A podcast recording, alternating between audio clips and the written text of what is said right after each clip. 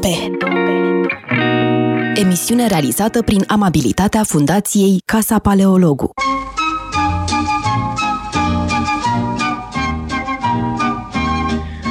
Bună ziua, bine v-am uh, regăsit la Metope, ca în fiecare marți, uh, la ora 1 la noi, în România, pentru că uh, invitatul nostru de astăzi este un martir. S-a sculat cu noaptea în cap, îi sunt foarte recunoscător, mai cu seamă știind că nu e un matinal. S-a sculat cu noaptea în cap ca să participe la emisiunea asta și consider că e o mare probă de prietenie. Este vorba de Matei Schwarz, pe care noi îl cunoaștem de foarte multă vreme, am și lucrat împreună, o să uh, poate menționăm, evocăm anumite momente. Însă uh, Matei Schwarz uh, stă acum în Statele Unite, e de, de ceva vreme deja în Statele Unite, a făcut un master la New York când era cu 2 ani, dacă nu mă înșel. Acum da, este, Uh, teaching assistant la uh, State University of New York, SUNY, uh, de la Buffalo. O să ne vorbească despre cercetările sale, despre activitatea sa. Se poate spune că este un specialist în branding și studii ale creativității și o să ne spune exact despre ce este vorba. Deci la Matei este ora 6 acum, da? Vă dați seama, bietul om a trebuit să se scoale la 5 Uh, de dragul nostru, uh, dar nu vom vorbi prea mult de, sper, de alegeri. Sigur, nu avem cum să nu vorbim de funie în casa spânzuratului, uh, dar vom încerca să limităm Uh, pagubele, uh, că oricum vorbește toată lumea despre alegerile din Statele Unite, uh, însă vom vorbi despre branding, despre ce înseamnă creativitate, despre teorii ale creativității, ale leadership-ului, lucruri la care Matei Schwarz se pricepe foarte bine, ca nimeni altul, aș zice. Da?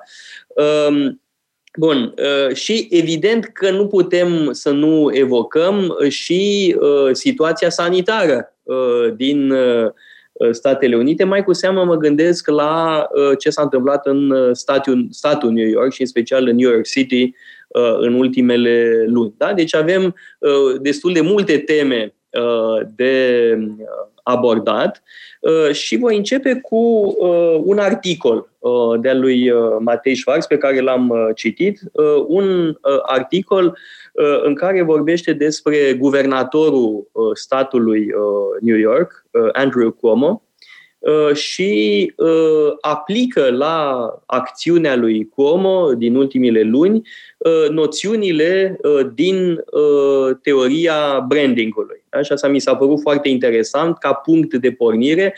Eu însumi am făcut un curs despre retorică pe timp de pandemie și unul dintre oratorii pe care i-am analizat a fost tocmai Andrew Cuomo. Da? Deci, uh, uh, Matei, bine, uh, bună dimineața, bine te-ai trezit și haideți să începem discuția noastră.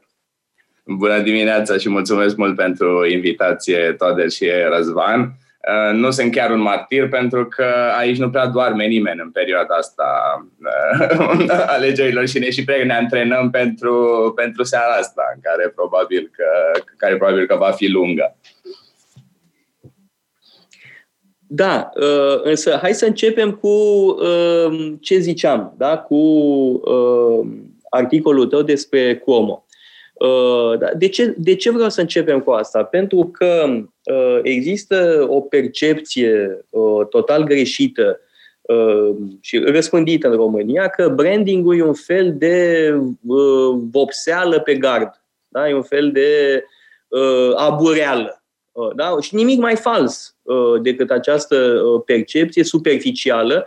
Uh, de exemplu, dacă spui unor politicieni că ar trebui să-și rebranduiască partidul, ei înțeleg că trebuie să, să copieze o, o, o siglă de pe internet, da? să ia o siglă de undeva, să o pună pe site-ul partidului și că ăsta e branding. Da? Înțeleg că trebuie să te mintă mai cu spor n-au făcut-o suficient de bine până acum, trebuie să facă într-o modalitate nouă, mai imaginativă. Da, ce se întâmplă? Asta nu e nimic nou și nu e, nu e nimic uh, uh, românesc. Adică eu glumesc tot timpul aici că branding are un brand prost. Asta este una dintre, una dintre marile probleme, una dintre marile probleme ale meseriei noastre, pentru că fiind uh, un, uh, să zicem, un copil al marketingului, Uh, marketingul are un, uh, o conotație, o conotație ușor negativă în foarte multe cercuri și uh, tocmai pentru că e tot timpul legat de dimensiunea comercială.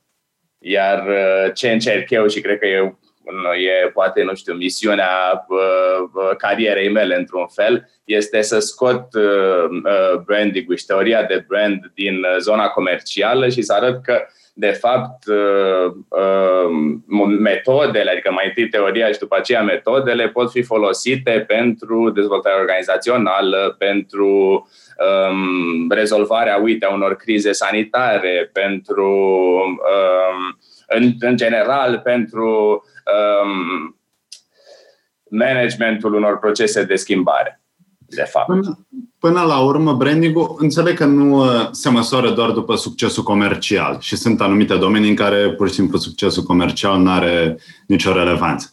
Dar totuși se măsoară după uh, o scara succesului, îmi imaginez. Adică branding nu este făcut doar de amorul artei. Nu, cu siguranță. Și există tot felul de, există tot felul de um, modalități de a măsura valoarea de brand. Și asta e o problemă care se pune foarte, s-a pus foarte și se pune în continuare, dar a început să se pună foarte uh, intens începând cu anii 80, în momentul în care uh, companiile și marile companii au realizat că Ehm, valoarea lor de achiziție nu este doar cea uh, matter of fact, cea care ține de uh, asset-uri, mijloace de producție și așa mai departe, ci are și o valoare intangibilă.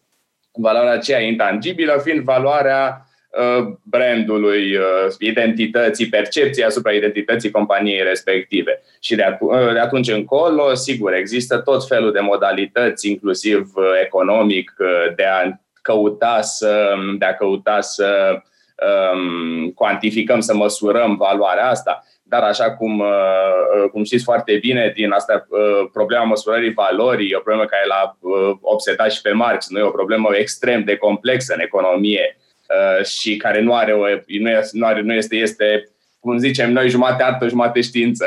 Știi? Adică nu e tocmai, uh, nu este niciun caz o știință exactă. Da, nu e, bun, la Marx, bineînțeles, Marx vorbește de uh, munca uh, propriu-zisă pe care o investești, munca de valoarea unui produs, numai că noi, bineînțeles, știm că avem de-a face cu mult mai mult de atât. Nu contează doar cantitatea de muncă, uh, ci și cum o faci. Și de asta este atât de importantă metoda. Înțeleg că asta te uh, pasionează, asta te interesează foarte mult. Metodele, analiza rațională, riguroasă, ce se întâmplă în uh, Cate- Categoric, mă interesează în general, știi că folosesc tot timpul um, aforismul ăsta pe care nici nu știu de unde, uh, nu e un uh, citat exact, este că if you, if you can't explain what you are doing as a process, you don't know what you are doing. Adică, asta, din perspectiva asta mă interesează, adică sigur că eu cred foarte mult și de fapt și um, uh, ultimele lucruri, ca ultima cercetare pe care mă, pe care mă focusez. E despre evoluția um, creativității designului și brandului, evoluția naturală um, uh, a celor trei concepte, dar în acela, adică cred foarte mult că branding e un proces uh, ce se întâmplă natural și pe care l-am tot uh, exersat natural. Eh, dar în același timp, cred că pentru a deveni buni la, la el, trebuie să îl disecăm, să-l împărțim în pro, într-un proces, să-i um, aplicăm o metodă și așa mai departe. Spun tot timpul că dacă, nu știu, adică sunt, sunt exemple celebre, nu? Și inclusiv în, de la, din zona comercială până în zona, uh, până în zona uh, Uh, necomercială, să zicem, exemple de oameni și organizații care aplică principiile astea, principiile de branding, uh, total uh, perfect natural. Eu sunt convins, de exemplu, că Steve Jobs nu avea un o metodă, nu aplica o metodă, un proces um, deliberate de branding. Pur și simplu o făcea cât se poate de natural. Și cred că, și asta e cumva, asta e și punctul pe care îl, pe care îl ating în articolul despre care vorbea Toader, cred că și Cuomo, într-o foarte bună măsură, aplică destul de natural și din instinct unele, uh, uh, unele uh, să zicem, unelte care țin de meseria noastră, care țin de, de branding. Inclusiv uh, o mare temă și o temă pe care Toader, uh, care Toader e un specialist și pe care uh, o predă, anume retorica, nu? Da, pentru că brandul este de fapt subsumabil noțiunii de etos. Sigur că e elaborat, sigur că nu e tot un Aristotel, da? în distinția lui Aristotel între etos, patos și logos. Dar noțiunea de etos include pe cea de brand, sigur, repet, brandul fiind o noțiune care e mult mai, mă rog, e precisă, este elaborată, uh, dar vine de acolo. Da? De fapt, e vorba de etos. Da, da, în, uh, uh, ai putea, uh, pentru simplitate, sigur, e ușor supra-simplificat, dar pentru simplitate ai putea substitui brand identității. Uh, dar identitate, sigur, într-un sens abstract, într-un sens intangibil, nu identitatea în sensul, nu știu, în sensul de marcă. Uh-huh. Uh, uh, și atunci, sigur că în identitate uh, etosul este nu extrem, extrem de, uh, extrem de important, dar nu știu dacă e, nu, nu știu dacă e numai atât. Adică e interesant, nu, că în, uh, uh, în uh, procesele, să zicem, procesele de branding și uite exemplul lui, exemplul lui uh, Cuomo, nu? Și a uh, statului New York, ce au făcut ei, au aplicat o strategie în care sigur că era foarte important să um, um, își construiască uh, să-și construiască um, etosul, credibilitatea, dar în același timp um, și pe să construiască pe, pe etosul pe care deja l avea oricum și pe care Como deja l are, nu? El e băiatul lui Mario Como, deci au o istorie a, identitară cu, cu statul New York, dar uh, um, fără patos, deci fără să suscite emoție în, um, în uh, uh,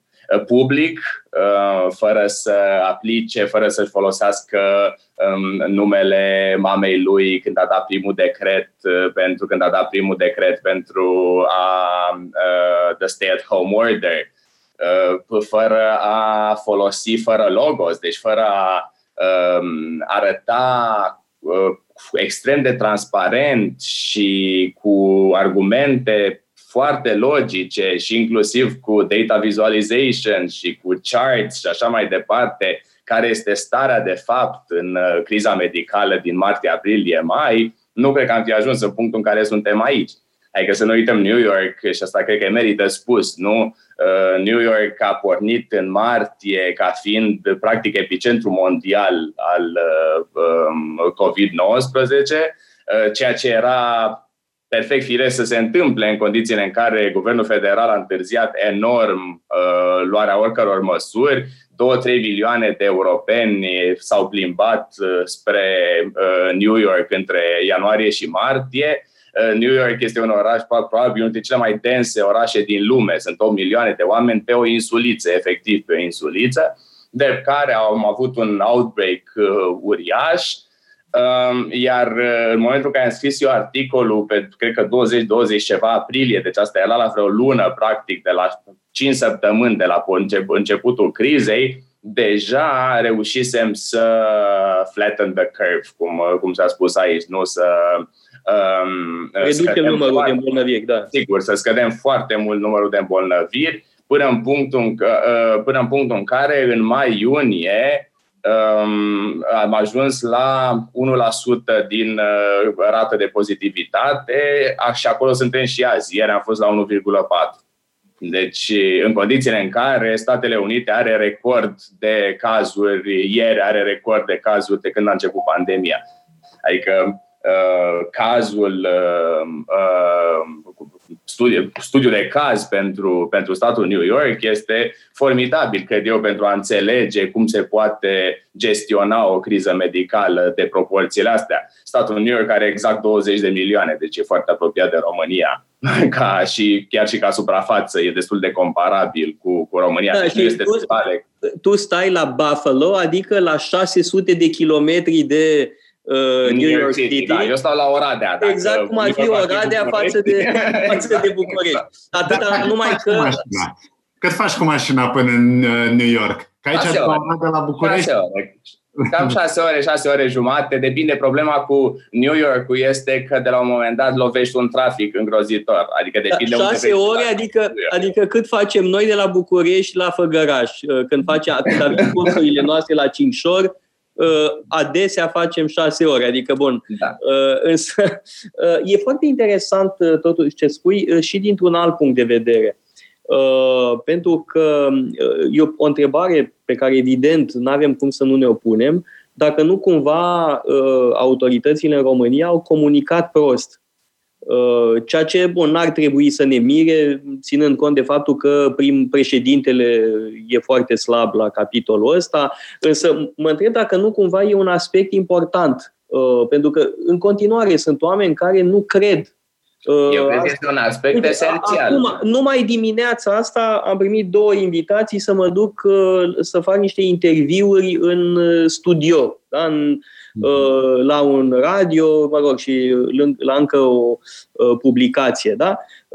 Uh, totuși mi se pare cam aiure, adică când ai un al doilea val, în mod evident, totuși îți păzești treaba, nu Sigur. te Acum, gândești la asemenea lucruri. Deci chiar avem o, o cunoștință care a participat la o emisiune și după aia a doua zi a aflat că unul dintre participanți a fost testat pozitiv și stăteau la un metru unul de altul, fără mască, fără nimic. Deci, totuși, cred că e vorba și de o comunicare Uh, deficitară, ca să nu spun altfel. Este cu...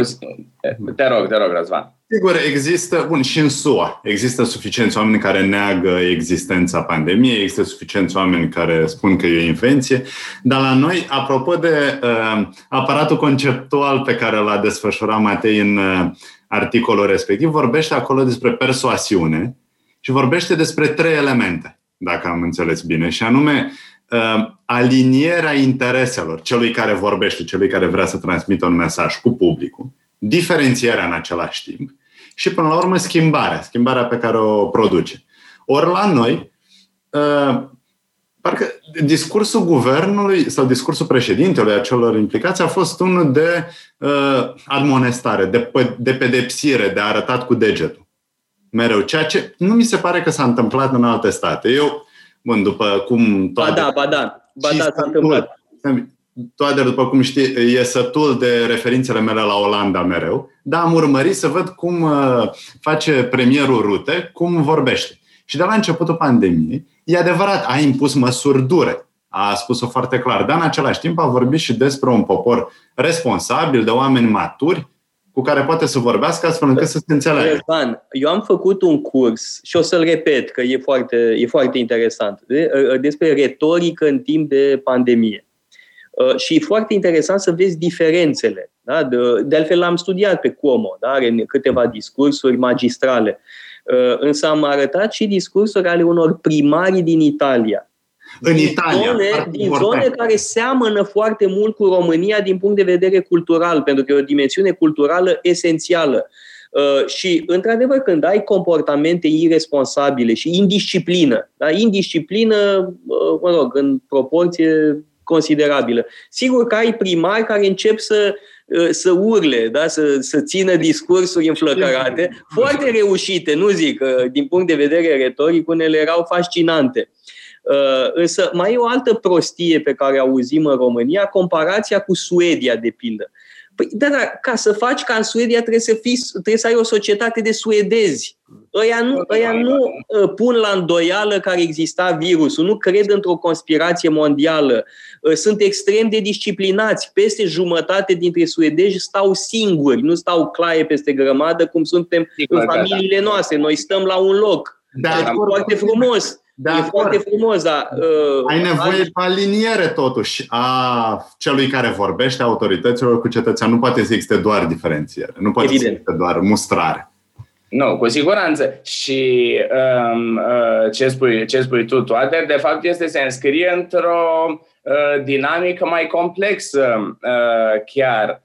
Uh, și apropo de, apropo de branduri bune sau proaste și din, din perspectiva meseriei mele, esențial este brandul politicianului și brandul autorităților identitatea, percepția pe care cetățenii au față de autorități. Adică, sigur că uh, uh, s-a comunicat uh, extrem de prost, ceea ce este, nu, e, nu ne mir, nu miră pe nimeni, bănuiesc, nu? Pentru că nu există, din păcate, uh, din păcate, nu există expertiză, nu există specialiști în, uh, uh în uh, zona politică, nu în comunicare, din păcate. Uh, în, uh, deci asta e o, asta e o problemă evidentă. Cred că problema mai profundă este că uh, noi avem o încredere extrem de jos în autorități în general.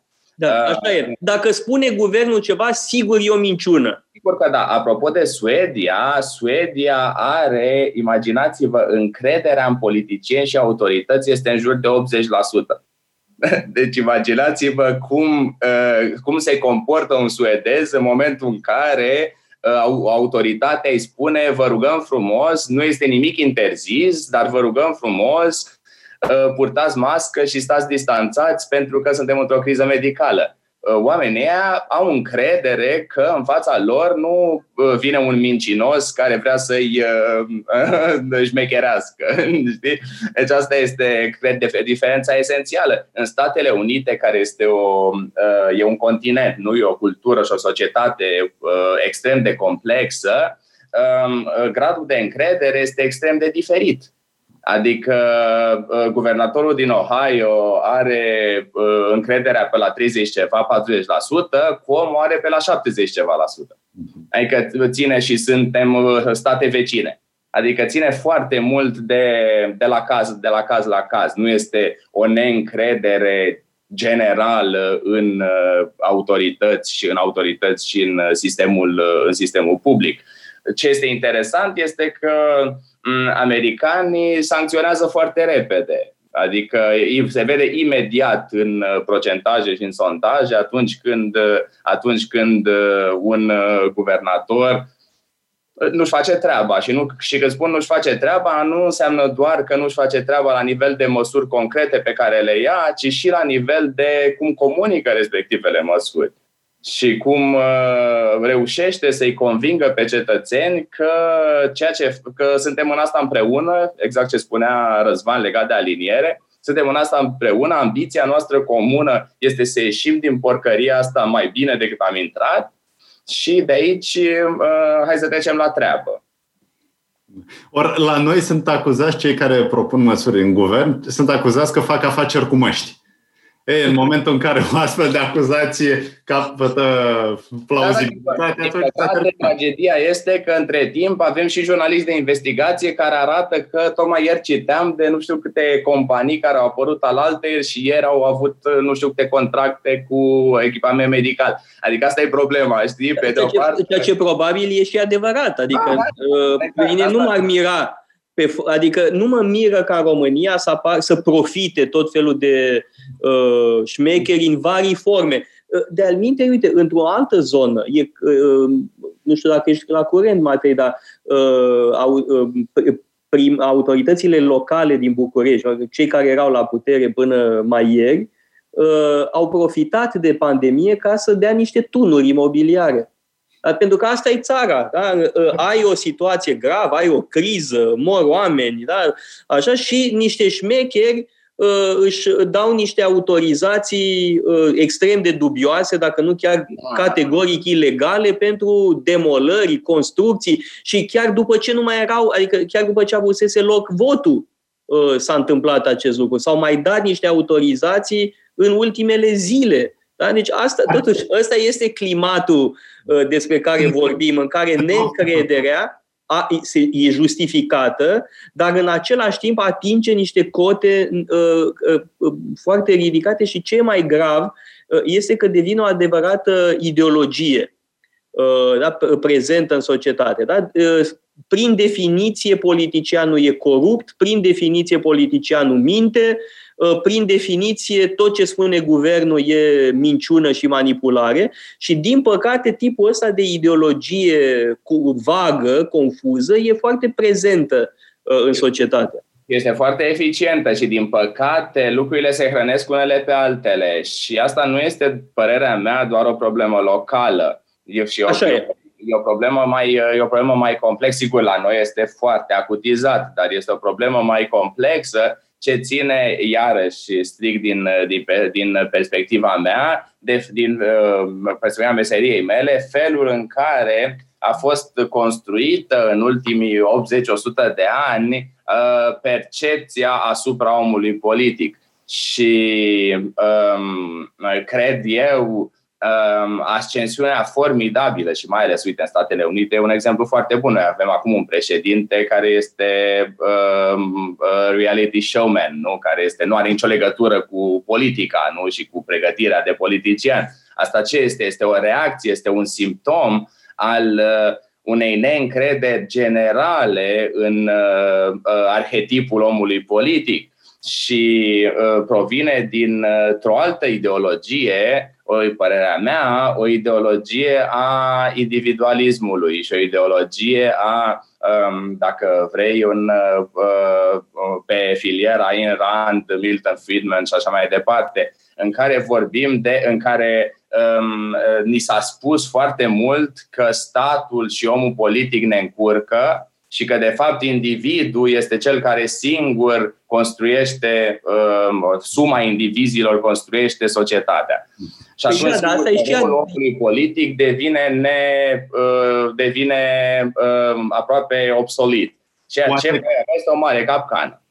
Poate că problema e cu atât mai acută la noi, adică în estul Europei unde am trecut prin comunism și unde statul într-adevăr a fost... Uh, cu atât mai mult. Uh, cu atât da, mai da, mult. La ce spunea uh, Matei, aș avea de obiectat parțial. Uh, da, de acord, uh, dar, uh, pe de altă parte, dacă vorbim de individualism da? și de, mă rog, liberalismul clasic, să nu e neapărat ceva, mă rog, rău, din potrivă. Eu, eu chiar cred că este o soluție la Uh, criza de încredere cu care ne confruntăm. Pentru că într-o societate în care, într-adevăr, riscul de corupție este permanent, cum e România, da? Și atunci e normal să spui problema. De ce să plătesc taxe mari când nu știu ce se face cu ele? Da? De 30 de ani nu avem autostrăzi și plătim uh, taxe de uh, nu mai putem. De alminte, tu știi foarte bine, Matei, câte taxe plătim noi. Da?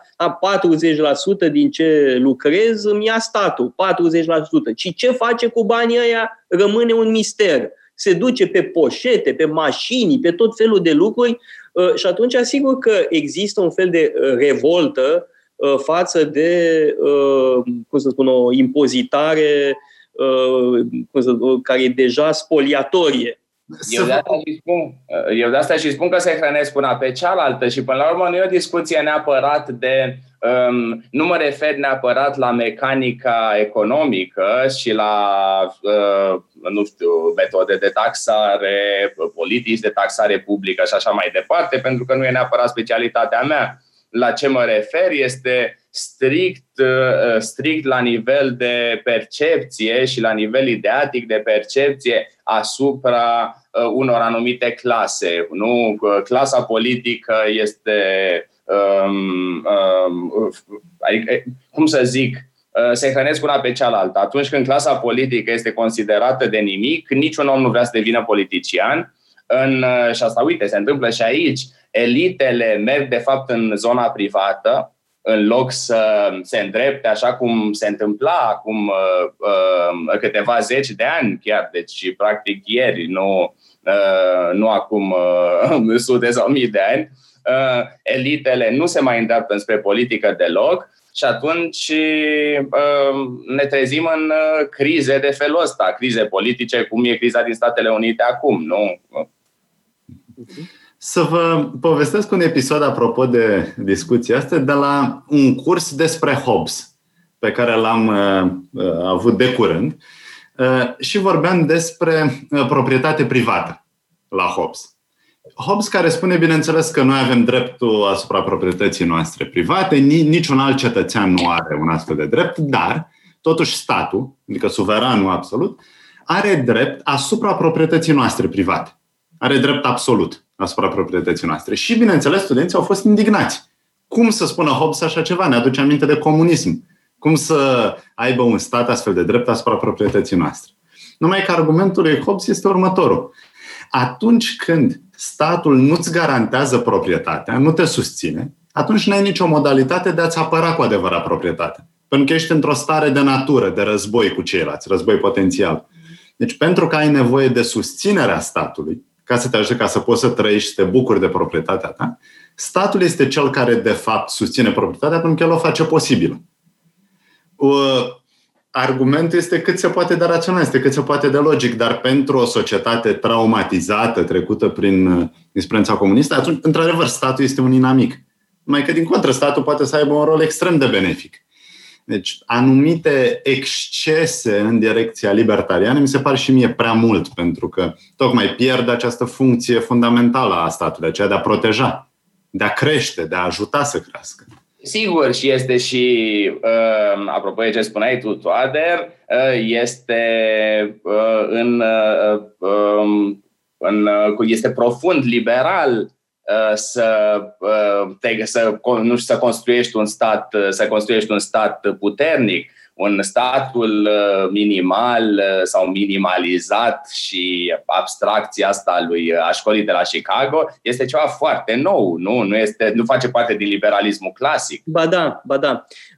Primele forme de liberalism sunt cele care reduc statul la protejarea proprietății și la protejarea ordinii. Uh, după aia, într-adevăr, s-a întâmplat ceva în uh, libertarianismul mai recent, la Rothbard, Rothbard și nu la, nu la cei de la Chicago, uh, ci în libertarianismul radical de tip Rothbard și Hoppe, da? care spun că și pentru asigurarea securității, statul de fapt este incapabil sau este ineficient. Da? Este teoria uh, securi- producției private de securitate, care nu e o idee nouă. Este un liberal din secolul XIX, uh, un belgian, uh, cred că e belgian sau dacă nu mă înșel, dar are nume scria în franceză, Gustave de Molinari, da? despre producerea privată de securitate. Ideea fiind că o companie privată are interes să te apere. De altfel, fenomenul ăsta se produce deja prin toate firmele private de securitate care înlocuiesc uh, poliția, uh, care, mă rog, foarte adesea e ineficientă. Alteori este evident uh, cât se poate de meritorie, dar are și ea mâinile legate uh, în unele privințe, da? Bun, sigur, asta e o uh, discuție. Bun, sunt două, de fapt, două orientări uh, fundamental diferite aici despre două perspective diferite asupra vieții private. Uh, când, bun, când crezi că activitatea privată poate să preia cu adevărat funcțiile statului, înseamnă că uh, ai mare încredere în activitatea privată că interesul economic va duce și la, uh, la prosperitate generală, nu doar în domeniul economic. Da, numai că, bineînțeles, nu e... Răzvan și Matei, noi vorbeam despre branding și uite da. E vorba, da? bineînțeles, de brandingul statului. Dar hai să ne întoarcem la creativitate. Uh, uh, Matei spunea ceva foarte, foarte important și just, uh, și anume că există un, un fel de discreditare generală a clasei politice. Și în România avem de-a face cu un caz extrem, fără îndoială, dar lucrul ăsta e adevărat și în alte țări. E adevărat în Statele Unite, e adevărat în Franța, uh, e adevărat în Italia. Uh, sigur că în unele state nordice, de pildă, nu e așa. Nu, nu, într-adevăr, există o diferență. Dar avem de a face cu o, uh, aproape ca aș zice, cu o prăbușire generală a încrederii în instituțiile politice, în personalul politic, lucru care parțial e justificat, dar pe de altă parte ajunge să creeze o realitate. Nu reflectă doar o realitate, ci creează o realitate. Exact ce spunea Matei, că foarte mulți oameni de calitate preferă să facă altceva. Uh, de ce să-ți bați cuie în tălpi să fii politician? Da? Uh, ajungi politician dacă ești incapabil și nu știi să faci nimic. Iar dacă știi ceva, să faci ceva, după o vreme, da? Uh, revii la ce știi tu să faci. Da? Pentru că îți dai seama că pierzi vremea. Se leagă foarte mult, se leagă foarte mult discuția de uh, ceva ce ne interesează foarte mult pe noi aici la, uh, uh, la Buffalo, în uh, Um, studiul creativității și teoriilor uh, uh, creativității se leagă foarte mult de um, teorie, de practic, na, precursorul psihologiei pozitive Abraham Maslow și um, teoriile împlinirii, uh, împlinirii personale nu? și împlinirii individuale. Uh, atunci când uh, uh, cariera politică, în loc să-ți aducă împlinire personală și în loc să-ți aducă na, self-actualization, îți aduce mai degrabă um, nu știu, înjurături și, uh, și reacții adverse din partea publicului, nici ție nu prea mai vine să uh, neapărat să, um, uh, să continui cariera respectivă. Adică, repet, cumva ele se hrănesc așa una pe, uh, una pe cealaltă și cred că uh, ne, cumva ne conduc într-o criză de leadership până la urmă, nu? Da, acum să știi, e, e amuzant că avem noi doi discuția asta, Matei, că tu ești unul dintre primii oameni care mi-au spus anul trecut să candidez. Uh, nu chiar primul, dar printre primii trei, cred că tu ești, da? Și ți-am urmat uh, sfatul. Mi-am atras multe jurături și tot felul de mizerii, dar pe de altă parte nu regret, da? Că ține, uite, ține de brandul uh, așa cum îl înțeleg eu, da? de brandul familial. Uh, da. Exact. Răzvan, vrei să zici ceva? Problema e cu politicienii că multe poziții pe care poți să le obții în mod uh, politic, de fapt nu sunt bine plătite deloc. Sunt foarte profitabile dacă furi, bineînțeles, dacă ești corupt. Dar altfel nu sunt neapărat profitabile. De asta cei care vor să fie cinstiți, de multe ori nu se bagă. Tu atingi aici o problemă iarăși foarte importantă, nu? Ehm, de asta, ehm, sigur că iarăși mă depărtez, mă depărtez un pic de ehm, meseria și interesul, și interesul meu profesional și personal, dar în momentul în care instituțiile sunt construite în așa, de așa natură încât nu sunt atractive în niciun fel pentru cariera ta, nici din punct de vedere material, nici din punct de vedere al împlinirii personale, ce n-ai mai rămâne, nu? Decât să furi. adică, sigur, cel care, ajunge acolo, cel care ajunge acolo, ajunge acolo ca să, na, să se capete, să se, uh, să se ajungă într-un fel, nu? Ceea ce este uh, opus total cu uh, ce însemna politicianul acum, repet, câteva zeci de ani. Da, hai să ne întoarcem la problema creativității, la ce studiez. Cine sunt oamenii care au studiat acest fenomen? Și cum s-a dezvoltat studiul creativității? Bă, e foarte interesant, mulțumesc uh, pentru că ne-ai, ne-ai scos Răzvan din, din uh, uh, bucla asta a clasei politice. Uh, uh, e foarte uh, Uh, cum să, cum să zic eu, e un uh, foarte simplu și foarte complex în același timp. Uh, creativitatea, sigur, există ca temă și imaginația există ca temă, voi știți mult mai bine decât mine, de probabil mii și sute de ani. În, chiar îl menționai pe Hobbes, nu? Hobbes începe Leviatanul cu un eseu despre imaginație, nu? Și despre până, până la urmă, într-o bună măsură, adică atinge într-o bună măsură și tema, uh, și tema creativității. Deci există uh, studiul, interesul pentru creativitate există în literatură și în filozofie de, uh, de, foarte, multă, de foarte multă vreme.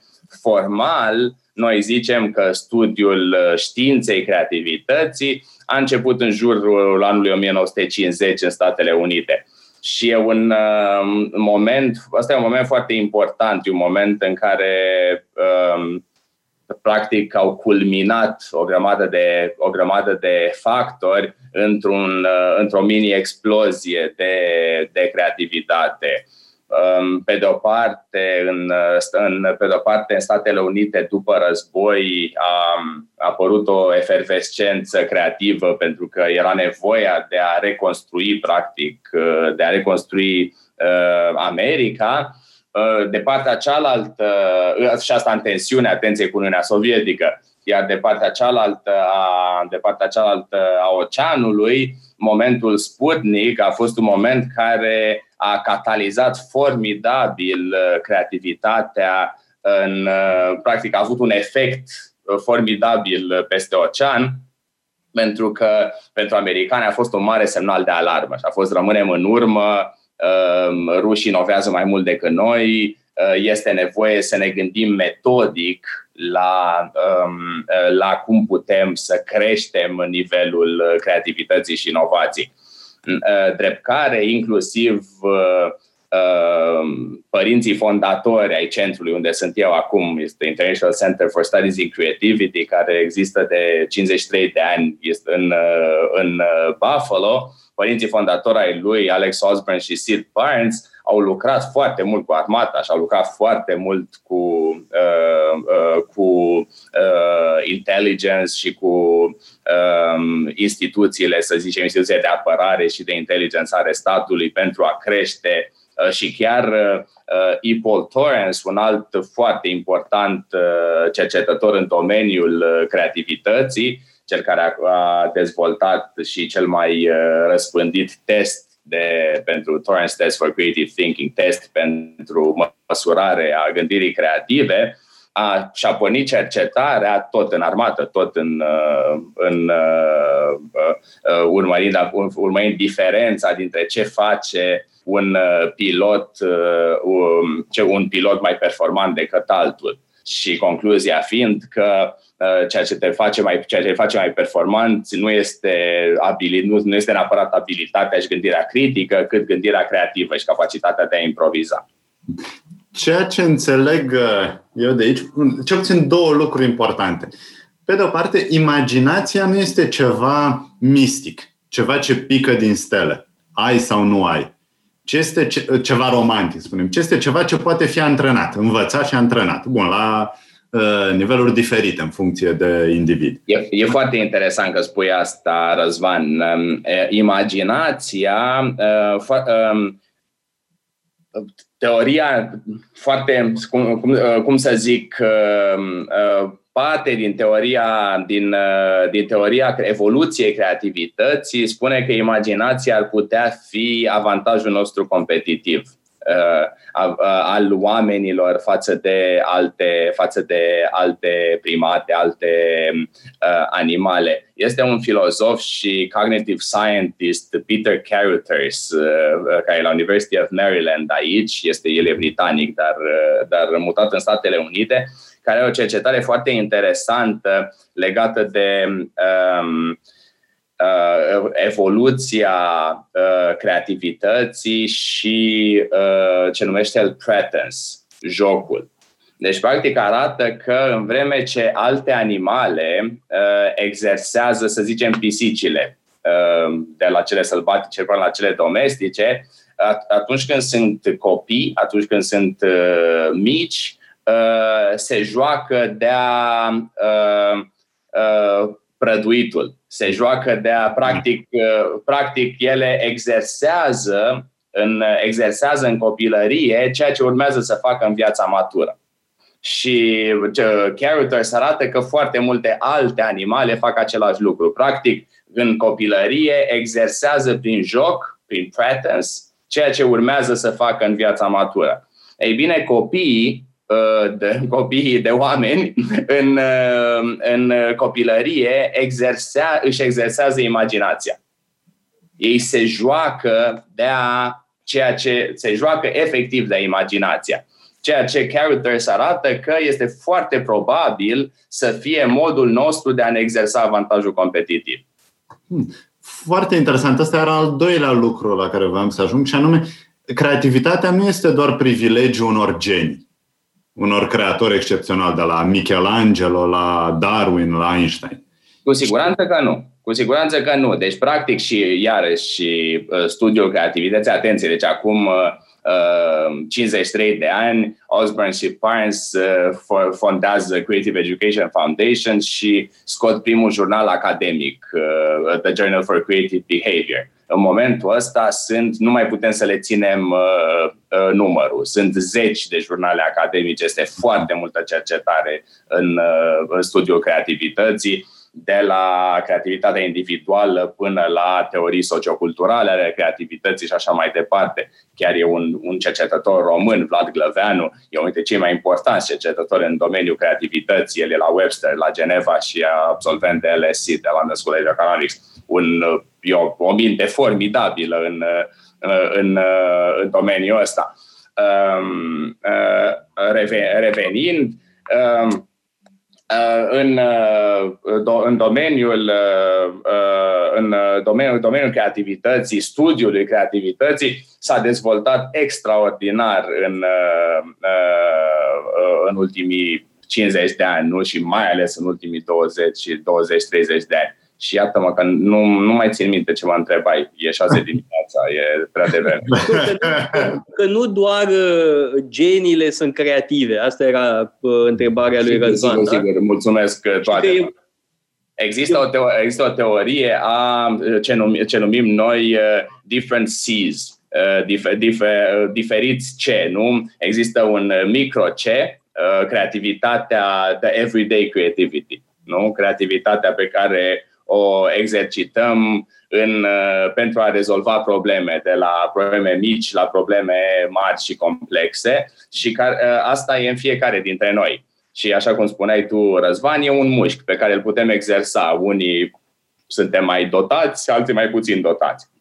Și după aceea, la polul celălalt, există uh, the big C, adică creativitatea excepțională, cea pe care Uh, de la Einstein la Leonardo da Vinci și așa mai departe.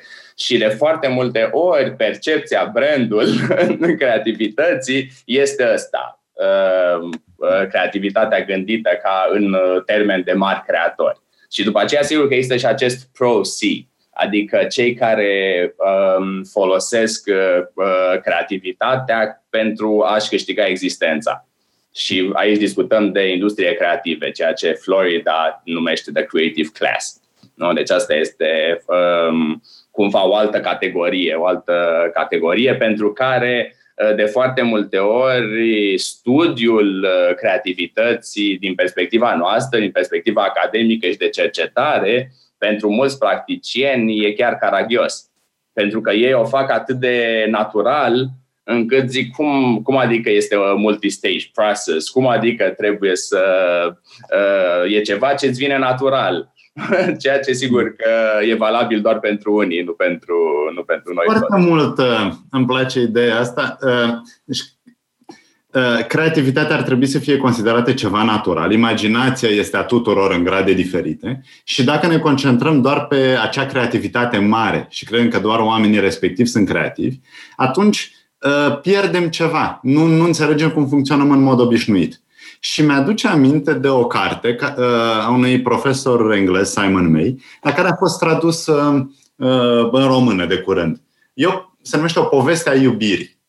Și acolo ce spune Simon May este că avem impresia despre iubire că trebuie să fie întotdeauna ceva mare, pentru care ne sacrificăm, un ideal, aproape pe model divin. Și nimeni niciodată nu poate să ridice chiar la nivelul ăla, decât cazurile excepționale. Și dacă ne gândim doar la cazurile limite, pierdem realitatea mundană și frumusețea iubirii care nu trebuie să fie absolută întotdeauna.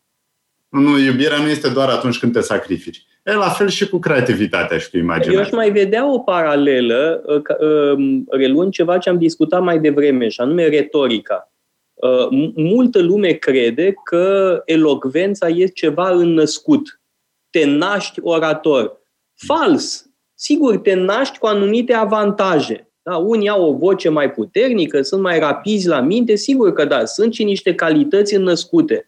Dar uh, să luăm cazul lui Demostene. Iată un orator care și-a propus să devină orator și s-a antrenat pentru asta. Fiind înzestrat, evident, intelectual mai cu seamă, a făcut efortul necesar pentru a deveni un orator excepțional. E o combinație da, de calități native, evident, dar contează enorm de mult exercițiu. Iar genile despre care vorbeam mai devreme, Leonardo sau Michelangelo sau Mozart, sunt oameni care s-au antrenat de foarte devreme. Categoric. S-au antrenat de, de foarte devreme pentru a deveni uh, ce au devenit. Da? Uh, întotdeauna uh, ai enorm de mult uh, muncă uh, și uh, un antrenament uh, pentru a ajunge uh, la asemenea creații. De altfel, uh, spuneai un lucru foarte important despre joc. Jocul ca antrenament.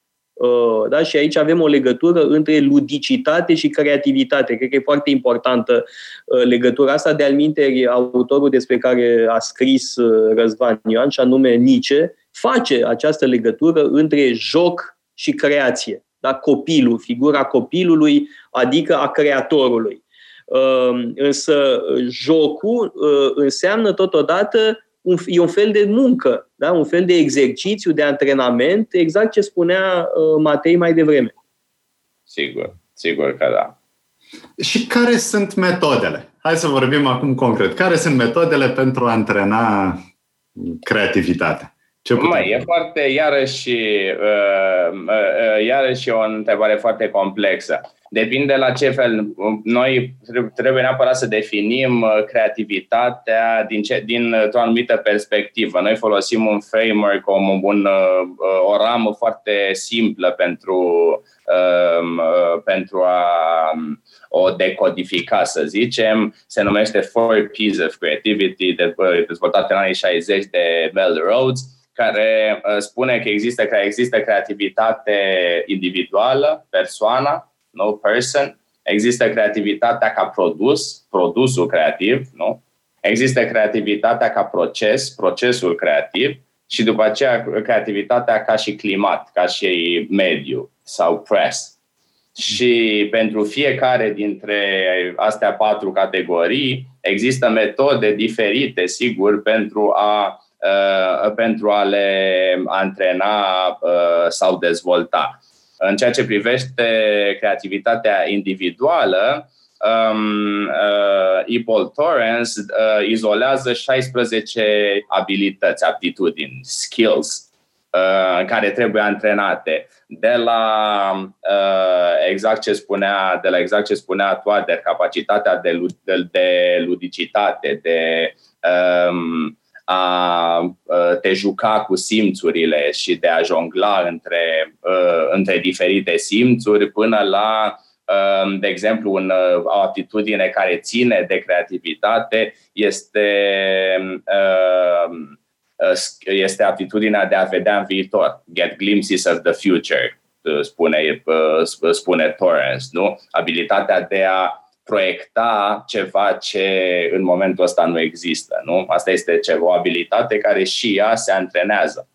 Uh, și, mă rog, mai sunt sigur o grămadă de alte, o grămadă de, uh, de alte exemple. Um, cele mai simple, dacă vrei, unelte pentru, uh, pentru a ajuta gândirea creativă Uh, din perspectivă individuală sunt mai întâi separarea între gândire divergentă și gândire convergentă, ce numim noi de dynamic balance, adică omul este, uh, are două, gândirea omului poate fi uh, simplificată în două stagii, gândire divergentă atunci când ne gândim la mai multe opțiuni pentru a rezolva o anumită problemă și gândire convergentă atunci când selectăm soluția cea mai bună bazată pe niște criterii. Uh, teoria creativității spune că aceste două uh, stagii nu trebuie amestecate.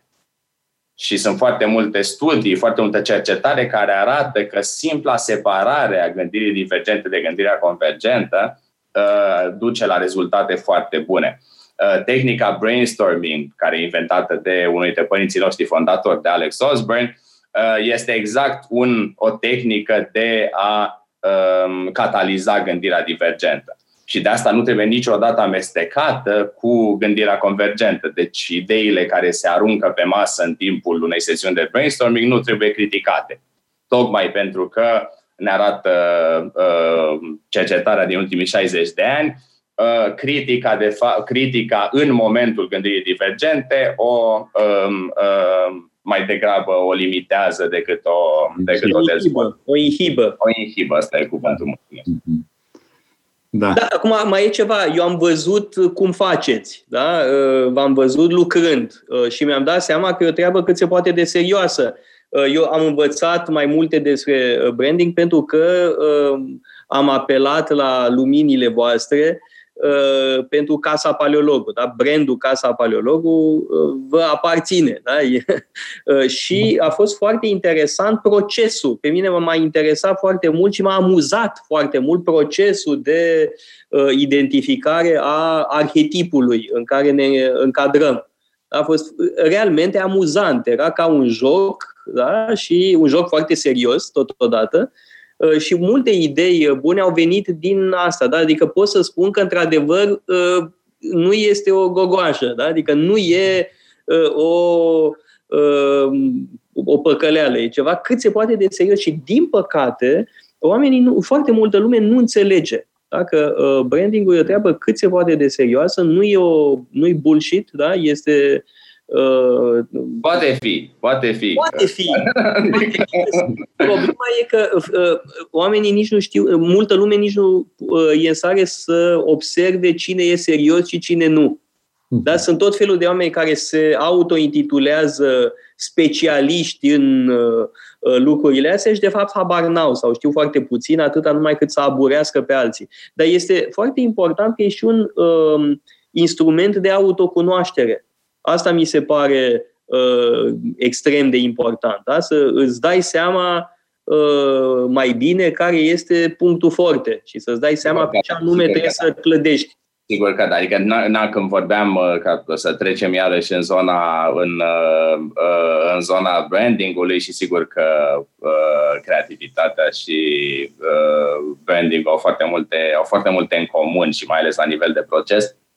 Uh, exact ce spunea Răzvan uh, mai devreme, um, din moment ce primul obiectiv al unui program de branding este uh, alinierea cu publicul țintă, mai întâi Gerard Puccio, profesorul și practic șeful meu aici la, la Buff State spune tot timpul că self-awareness is empathy. Nu? Important este, este foarte important să te cunoști pe tine uh, înainte ca să te poți alinia cu publicul tău țintă, ca să-ți poți înțelege publicul țintă, nu? Și atunci sigur că uh, procesele de branding încep cu un uh, uh, exercițiu de autocunoaștere, un exercițiu de înțelegere de sine și până la urmă e un exercițiu uh, care, așa cum ziceam și aici, uite, legătura dintre uh, gândirea creativă și un proces de branding, mai întâi ne gândim uh, divergent la Uh, care ne sunt valorile, care ne sunt, care ne istoria, care ne e trecutul și așa mai departe. Și după aceea ne gândim convergent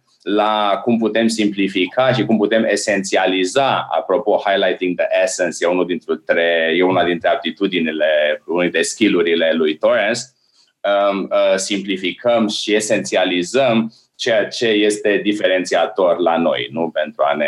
Asta iarăși are legătură cu retorica, pentru că asta spun mereu cursanților noștri.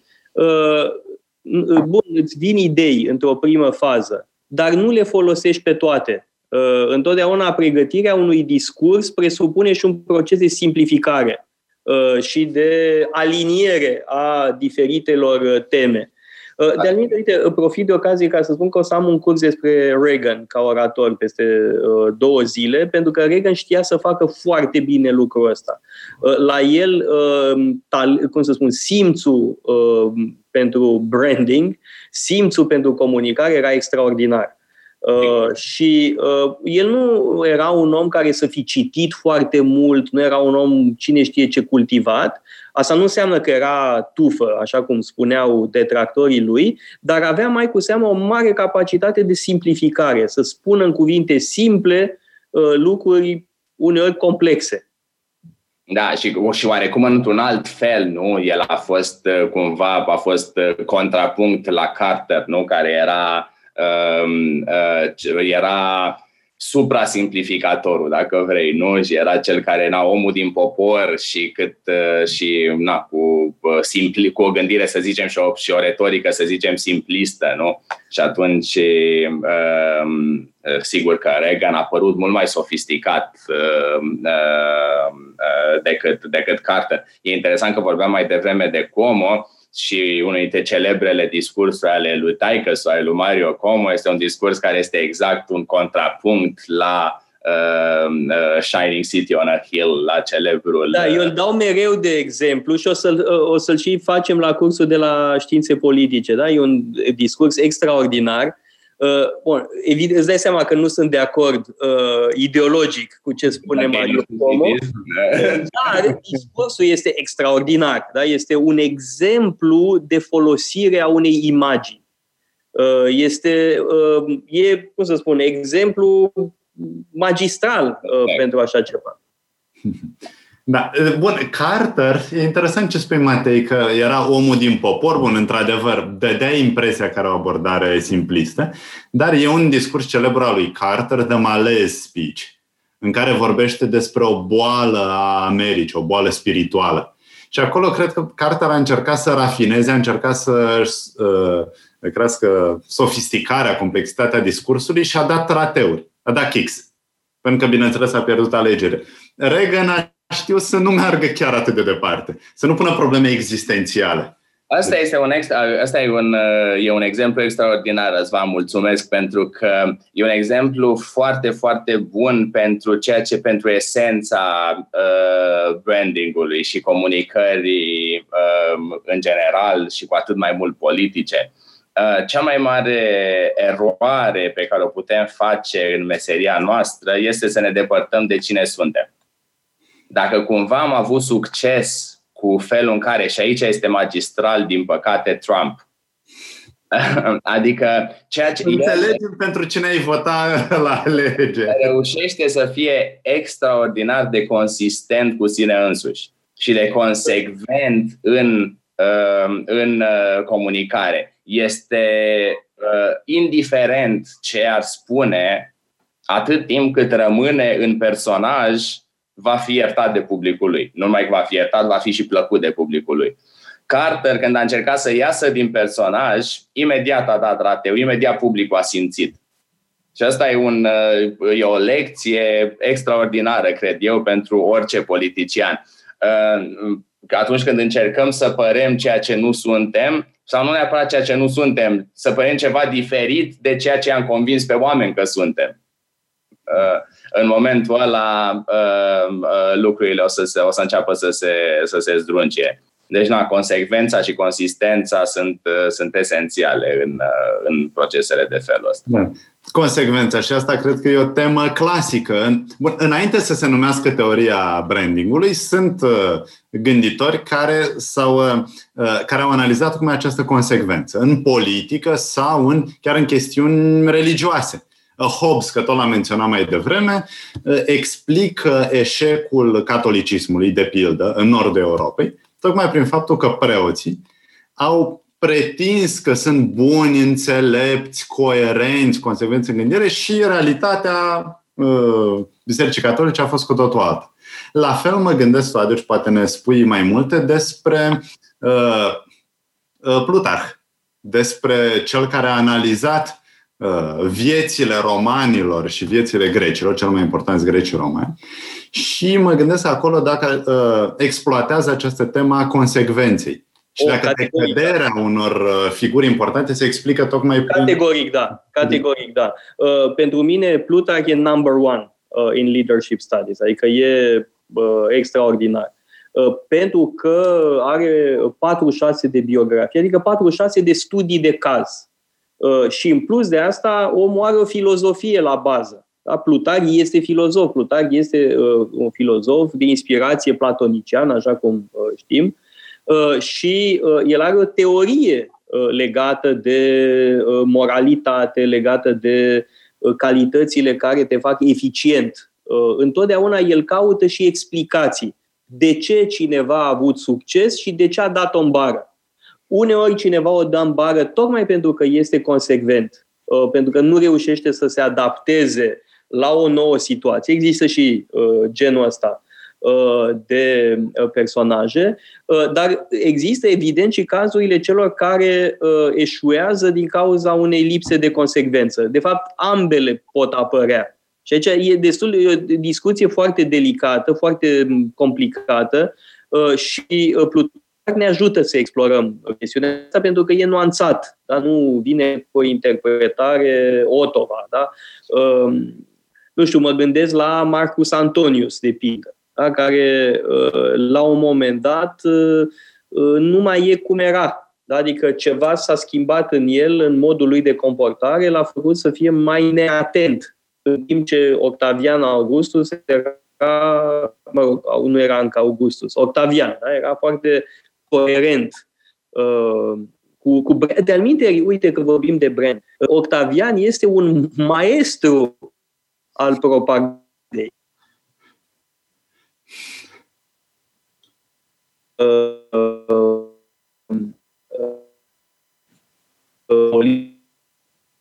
Cred că te-am pierdut un pic, da? Și colectiv, Gata. foarte important. Da. Scuze, te-am, te-am pierdut acolo în momentul Alder, cred. Nu te-am ah, ceva nu s-a auzit din ce am zis. Da, anume nu s-a Augustus a fost un maestru al propagandei. Da. E, asta... Maestru al brandingului și...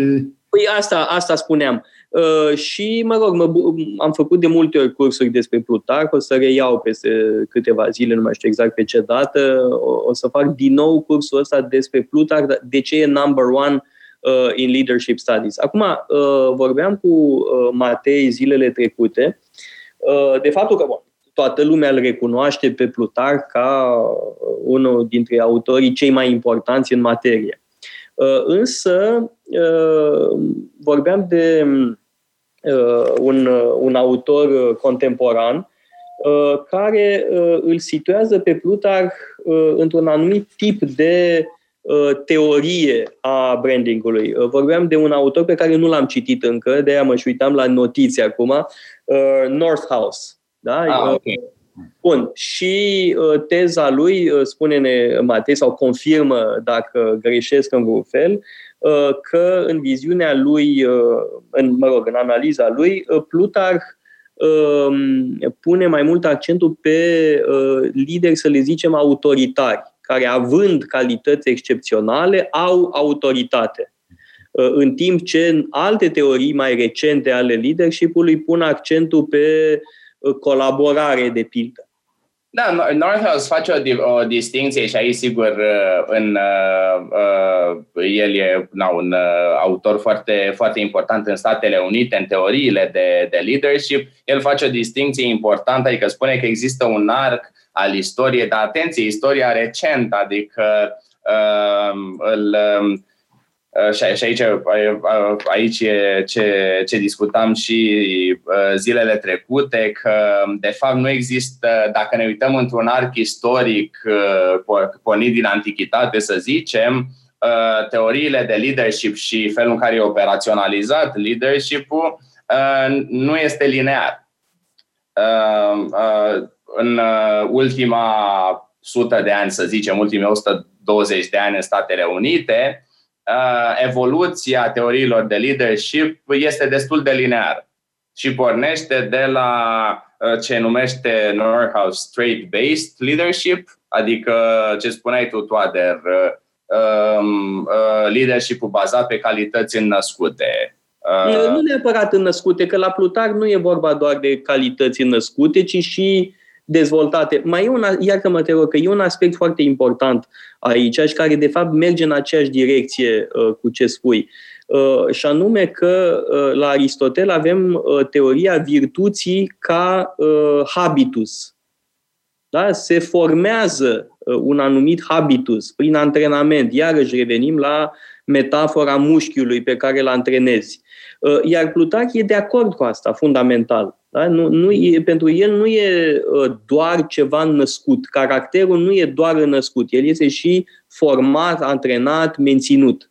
Sigur, sigur. De asta și spun că um, uh, și ceea ce, um, ceea ce uh, discută Northhouse uh, ține de o istorie mult mai recentă în care la începutul secolului trecut uh, exista o foarte puternică influență și din zona religioasă Um, și aici cred că există o legătură foarte clară cu calitățile născute și uh, cumva rama, um, um, rama să, zi, să, zicem, uh, să zicem religioasă și în, în uh, timp um, uh, teoriile de leadership au evoluat odată cu vremurile. Uh, și am trecut de la uh, leadership ăsta bazat pe, uh, repet, pe, uh, să zicem, niște calități rigide și născute, am trecut la uh, leadership-ul bazat pe aptitudini, pe skills, pe aptitudini pe care le, pe care le antrenăm și după aceea um, um, am trecut și de la uh, noțiunea de leadership, uh, cum spuneai tu, autoritar, de leadership uh, um, în care uh, the followers, cei care îl, uh, cel care îl, uh, cei pe care liderul îi conduce, sunt, uh, uh, se bazează cu totul pe el, se bazează pe, pe direcția pe care el o dă. Și trecem de la asta la un uh, uh, tip de leadership care este mult mai facilita- facilitativ, facilitative leadership, nu? care îi ajută, de fapt, și servant leadership, nu? Deci liderul care îi ajută pe uh, uh, oameni, pe cei, care, pe cei care îl urmăresc, să crească ei înșiși, nu? Și un pic de un tip de lider și mai da. puțin Mi se pare implicit. Mi se pare rezonabil dacă ne uităm într-adevăr la ultima sută de ani, la ultimul veac, să spunem 100 și ceva de ani. Bun, bineînțeles, dacă extindem teoria în uh, istorie, bun, au fost suișuri și coborâșuri, bineînțeles, au schimbat uh, paradigmele.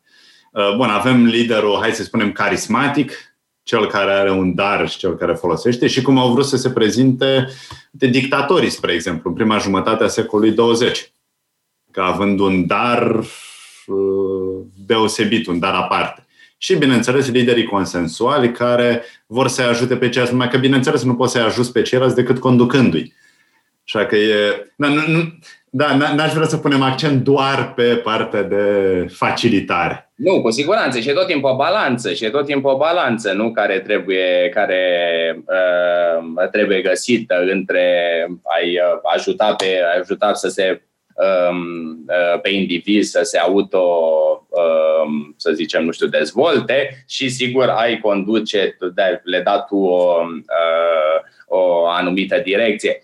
Și aici e interesant, nu că practic aici ai uh, loc unde în zona asta de transformational facilitative leadership e zona în care se leagă de uh, teoriile creativității și de și ce numim noi change leadership, în uh, uh, felul în care este construită societatea vestică astăzi uh, și, sigur, cu un accent pe, pe societatea americană, tipul ăsta de leadership autoritar nu prea tinde să nu mai funcționeze.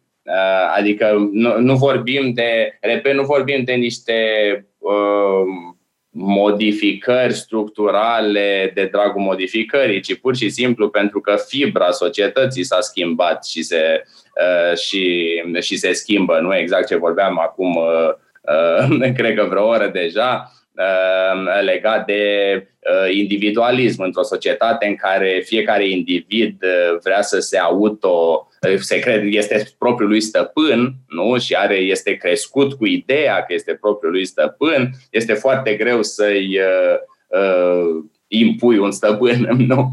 și atunci, sigur că e nevoie de dansul ăsta. Există chiar o carte, nu mai țin minte autorul, uh, The Leadership Dance, care este care este exact, exact despre asta, nu despre balansul ăsta între, uh, uh, uh, între să zicem, autoritate și facilitare. Da. Între, cum spunea, autonomie și apartenență.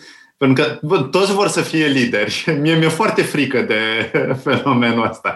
Toată lumea vrea să fie lider. Dar, bun, asta se întâmplă în societatea vestică.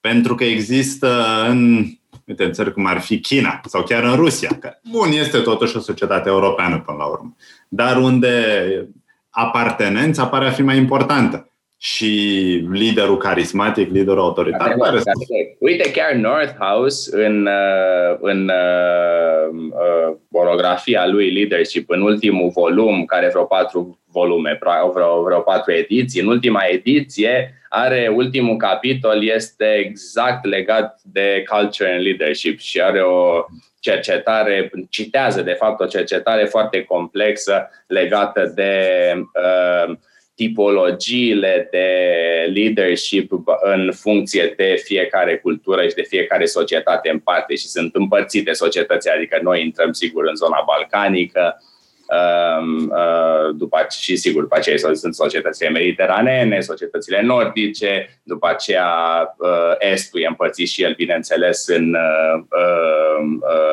câteva, în câteva felii în funcție de um, influența de la influența confuciană, influența uh, musulmană, influența budistă și așa mai departe.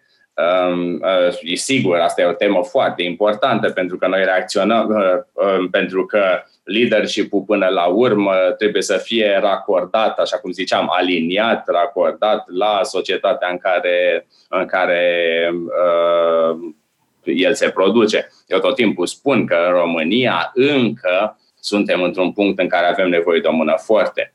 Uh, de asta uh, președintele Băsescu, de exemplu, a avut un formidabil succes la un formidabil succes uh, popular, nu?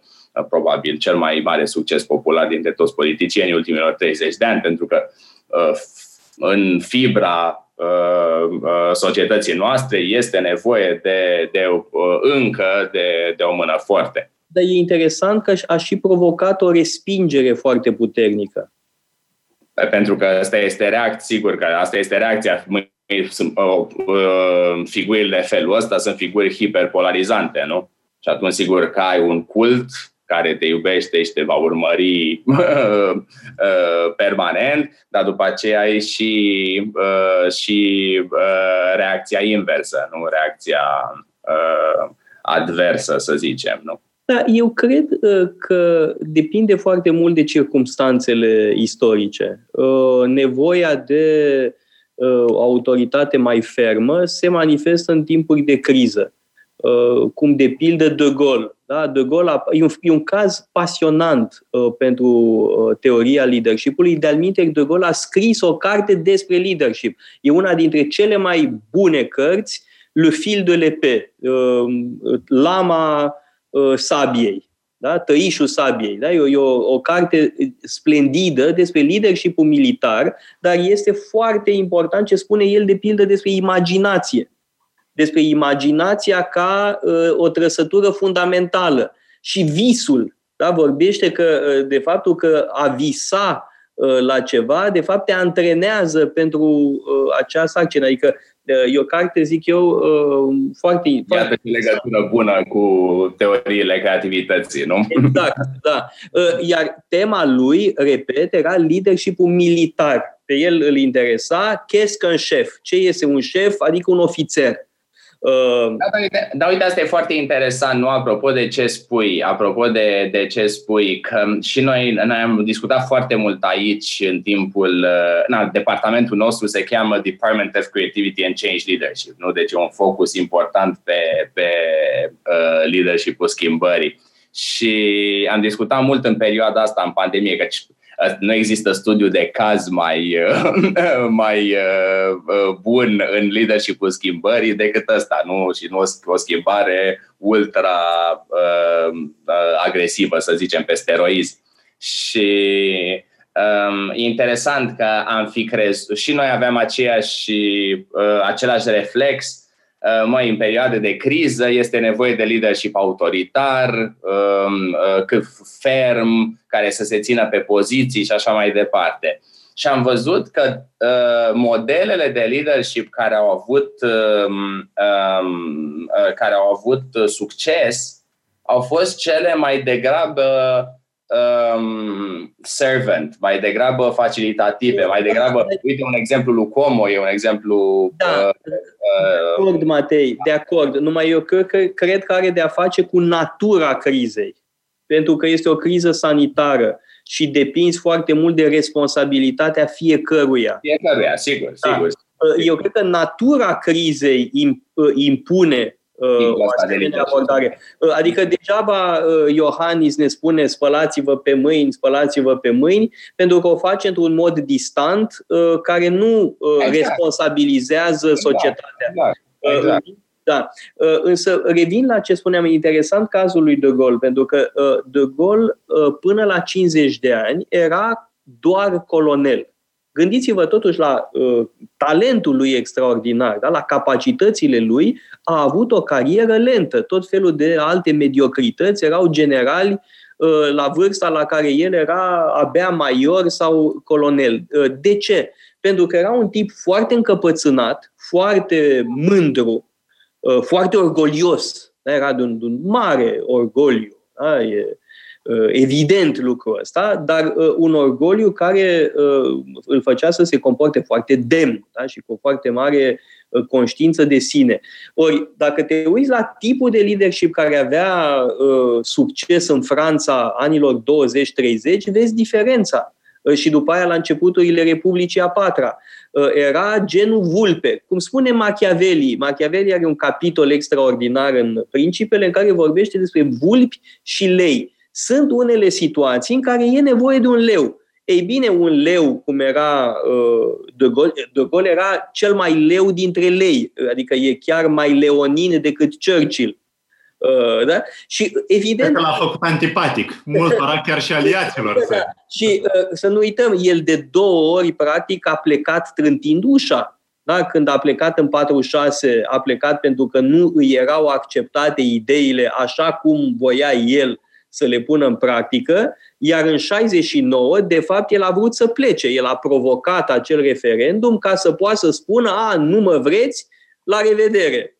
Da? Și a plecat cu panaș. Uh, pentru că un Bun, acum, asta nu înseamnă că era dictator sau ceva de genul ăsta.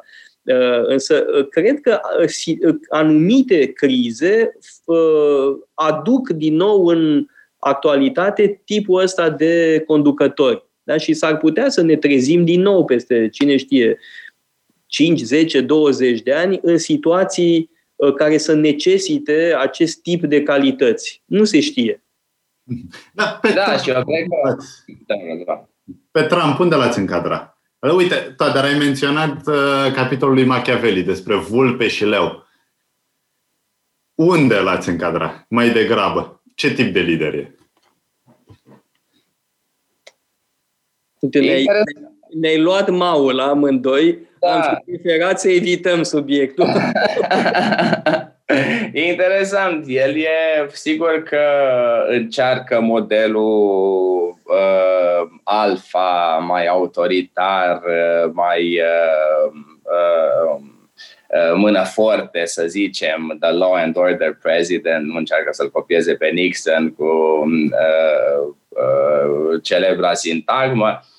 Acum știi cum e, um, cred că depinde cum îl, prin ce ramă îl privești. Prin rama conducătorilor lui, cu siguranță este genul, este tipul ăsta de lider, alfa, leu, care este urmărit de uh, care este urmărit de, de publicul lui. Pentru cei care, pentru cineva care analizează, nu știu, dintr-o perspectivă Um, să zicem, obiectivă și care îl analizează ca personaj. Sigur că împăratul e gol, sigur că tu vezi că de fapt, adică sunt o grămadă de semne care ți arată nesiguranța, care ți arată șovăiala, care ți arată uh, lipsa de și mai degrabă o abilitate, adică un tip de vulpe, nu? O abilitate uh, de a se descurca în, în, și de a ieși bazma curată din, uh, din anumite situații, nu?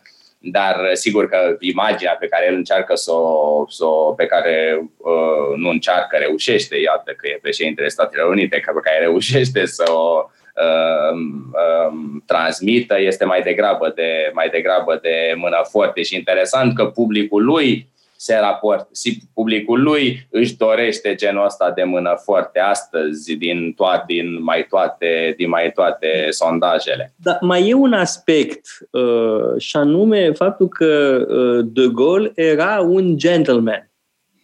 Da? Ori nu e cazul uh, actualului președinte. Adică, bun, are calități fără îndoială, are abilități de comunicare remarcabile, are un anumit curaj uh, indeniabil, da? dar nu poți să spui că e un gentleman. Uh, știu că s-au supărat unii că am zis că e marțafoi. Da, e marțafoi, asta e o constatare, nu e o...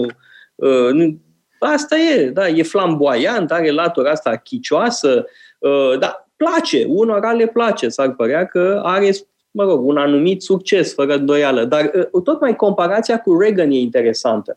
Uh, sau cu Nixon, pentru că, da, clar, el a crescut în uh, perioada respectivă, avea cât 40 de ani pe vremea lui Reagan uh, și um, preia anumite teme de ale lui Reagan, anumite formule, inclusiv Great Again, da? Let's Make America Great Again, este preluată de la Reagan numai că retorica lui Reagan era foarte diferită. Era o retor- el ca personaj era simpatic, avea umor, râdea de el însuși, avea foarte autoironic uh, și uh, extrem de plăcut. Puteai să nu fii de acord cu ideile lui, dar n-aveai cum să nu-l simpatizezi uh, ca om. Latura lui debonară, simpatică și totodată foarte ferm în convingerile lui. Uh, pe de altă parte, um, uh, uh, emoțiile, de altfel um, Matei vorbește foarte mult în articolul lui despre importanța emoțiilor în persoasiune și Matei chiar tinde să considere că emoțiile sunt cele mai importante. Dar asta e o chestie discutabilă. Da? Ce e mai important? Etosul, logosul sau patosul? Dar am văzut în, în articolul tău că spuneai că totuși cel mai uh, de da, efect. Depinde foarte mult, depinde exact cum spuneai tu, depinde foarte mult de context. În contextul ăsta care era unul extrem de sensibil, uh, eu cred că uh, patos a fost esențial, a fost extrem, extrem de... de Bun, emoțiile pe care le trezea Reagan în discursurile lui erau preponderent pozitive. Uh, da? Pentru că e vorba de personalitatea lui caldă, simpatică, cum spuneam mai devreme, umorul lui. Adică eu cred că și uh, membrii din politbirou uh, sovietic că râdeau uh, când îl auzeau povestind bancuri cu, uh, despre Uniunea Sovietică. Adică cred că și Gorbaciov râdea. Uh, Îi lasă că și Putin râde când mai spune Trump câte ceva. Asta nu înseamnă că e aceeași relație. Uh, bine, uh, ideea e că uh, Trump e foarte diferit ca retorică de, de Reagan. Sigur că da. Repet, cel mai important lucru de, din perspectivă, repet, iarăși din perspectiva meseriei mele, despre de, despre de înțeles despre Trump, este că el e o construcție, e o um, Uh, cum se cheamă, e un, uh, uh, a decis la un moment dat să um, candideze pentru una, cea mai înaltă funcție în stat și a construit în jurul lui o realitate care să-l ajute, să, care să-l ajute în, în povestea asta. Dar el nu este un, în primul rând, el nu e un autentic conservator și republican, nu? Uh, lucru care se simte foarte mult. Uh, uh, ce spuneai tu mai devreme, faptul că Reagan sau Nixon erau gentlemen, faptul că um, erau reprezentanți ai Uh, unui tip de virtute și a unui tip de conduită care este tipic uh, valorilor conservatoare. Nixon avea anumite deficiențe de caracter. Eu îl admir foarte mult. Eu consider că a fost un mare președinte, dar avea latura lui sumbră. Uh, cu siguranță. Cu, cu siguranță. Însă mai e ceva foarte important și care se leagă de discuțiile noastre mai vechi. Uh, eu cred că mare parte din succesul lui Trump vine prin fapt, din faptul că el se identifică cu un arhetip, uh, că încarnează un mit american, așa cum și Obama încarnează un mit american, La fel și Trump încarnează un arhetip, arhetipul tycoonului. Da? E, de altfel, e interesant o, o, o serie de filme documentare foarte bune, pe, nu mai știu unde l-am văzut, pe Netflix, mi se pare, despre mari industriași din secolul XIX, Rockefeller, Carnegie, um, JP Morgan uh, și e foarte interesant entuziasmul cu care vorbește Trump despre ei, că apare și el în, um, în documentarul ăsta și uh, în mintea lui cumva uh, se identifică cu ei sau ar vrea să transmită imaginea asta da? de personaj similar cu uh, JP Morgan, uh, Vanderbilt uh, și așa mai departe. Categoric. Visul, visul american, bineînțeles. Toată lumea își dorește, sau mulți își doresc să fie așa. Suficient Atent... să ajungă președinte. Sigur, sigur. Da, Atenție. Răzvan, putem să ne dorim și noi. Cred că în România avem alte arhetipuri. Da. Neamțul gospodar. Da. Neamțul gospodar este un arhetip. Da, îmi pare rău, dar uh, eu nu cred că, așa cu toate meritele, eu nu cred că va fi Casa Paleologul comparabilă cu uh, General Electric sau, US Steel. E, e o replică în, uh, în The Godfather, în episodul 2. Da? De fapt, toate episoadele sunt fabuloase, inclusiv al treilea, care Uh, mi se pare că e nemaipomenit. În, în, uh, în uh, al doilea film îi spune Hyman Roth lui Michael Corleone. Îi spune We are bigger than US Steel. e o replică, din păcate, nicio șansă să fim bigger than US Steel. cu tot branding-ul, da? Poate să ne ajute Matei, poate să Ioana Prândurel, poate să dea din uh, coate cât vrea, Andrei Câmpan poate să facă desene, să, uh, nu, nu cred că vom concura vreodată. Apropo, că vă propuneți, știi că asta e în uh, uh, alinierea cu publicul țintă, nu? Adică publicul vostru nu știu dacă este atât de uh, sau suficient de uh, numeros cât să contribuie la Uh, nu știu, nu are nevoie de uh, cursurile voastre cum e nevoie de electricitate, din păcate. este o greșeală. Stai pentru că uh, văzând cum se prăbușește sistemul public de învățământ, o să rămânem numai noi. și asta e adevărat. Și asta e adevărat. O să apară teoria conspiraționistă că virusul a fost inventat de paleologul ca să pună mâna pe tot învățământul din România. Dar știi, nu știu dacă știi, dar acum facem deja cursuri pentru copii, pentru adolescenți. Uite, o să fac un curs despre uh, mitologie greacă. Răzvan a făcut un curs foarte frumos pentru adolescenți și sper să-l uh, reia. Da, să ia o... Asta e foarte frumos și cred că foarte important, mai ales în perioada asta. Nu? În care... Dacă nu mai merg la școală, în uh, multe școli din București, nu? e închis în București și da. Uh, ce să Cred că e cel mai bun lucru pe care îl pot face. Să face și mai ales că în, în contextul în care și școala, așa cum e online, uite și noi avem problema asta în uh, învățământul superior, nu? Adică nu este tranziția asta de la uh, uh, învățământul in person la asta uh, pe Zoom, asta remote, este extrem de dificilă și îmi dau seama dacă e dificilă pentru profesori universitari în Statele Unite, cum trebuie să fie pentru un profesor de liceu sau de general în, uh, uh, în România, nu? Matei, o să fii foarte uh, mirat că tu mă știi cât sunt de conservator în lucrurile mărunte, da? că nu rezist la schimbare, că nu vreau să iau alt telefon, că nu vreau decât paleo telefon Nokia cu butoane.